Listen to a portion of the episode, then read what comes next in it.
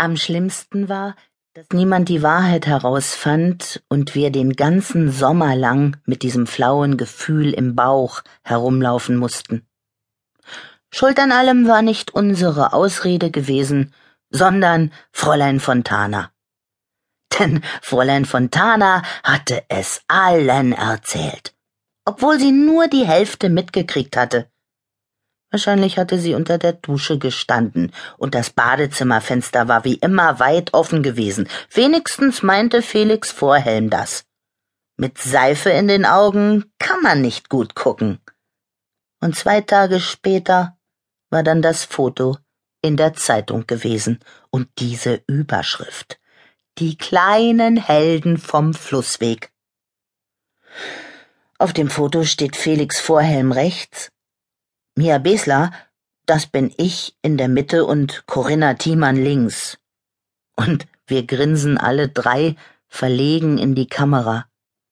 Und hinter uns ist die schwarze, verkohlte Bahndammwüste zu sehen.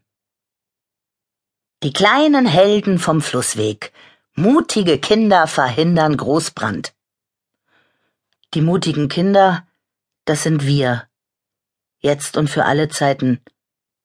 Und Mama hat den Zeitungsausschnitt an die Küchenpinnwand gesteckt, und ich muss dieses Foto jeden Morgen ansehen und wieder und wieder den Text lesen. Hemsbach. Nachdem am gestrigen frühen Nachmittag ein Feuer am Bahndamm ausgebrochen war, haben sich drei Kinder vorbildlich verhalten. Wie eine Augenzeugin berichtete, hatten der elfjährige Felix Vorhelm und seine beiden Freundinnen Mia Besler, zehn Jahre, und Corinna Thiemann, ebenfalls zehn, den Brand entdeckt und zunächst versucht, das Feuer auszutreten.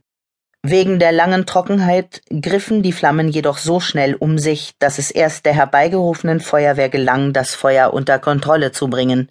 Hauptbrandmeister Klopke weist in diesem Zusammenhang die Bevölkerung noch einmal darauf hin, keine Flaschen oder brennende Zigarettenstummel wegzuwerfen, da die Brandgefahr zurzeit extrem hoch ist.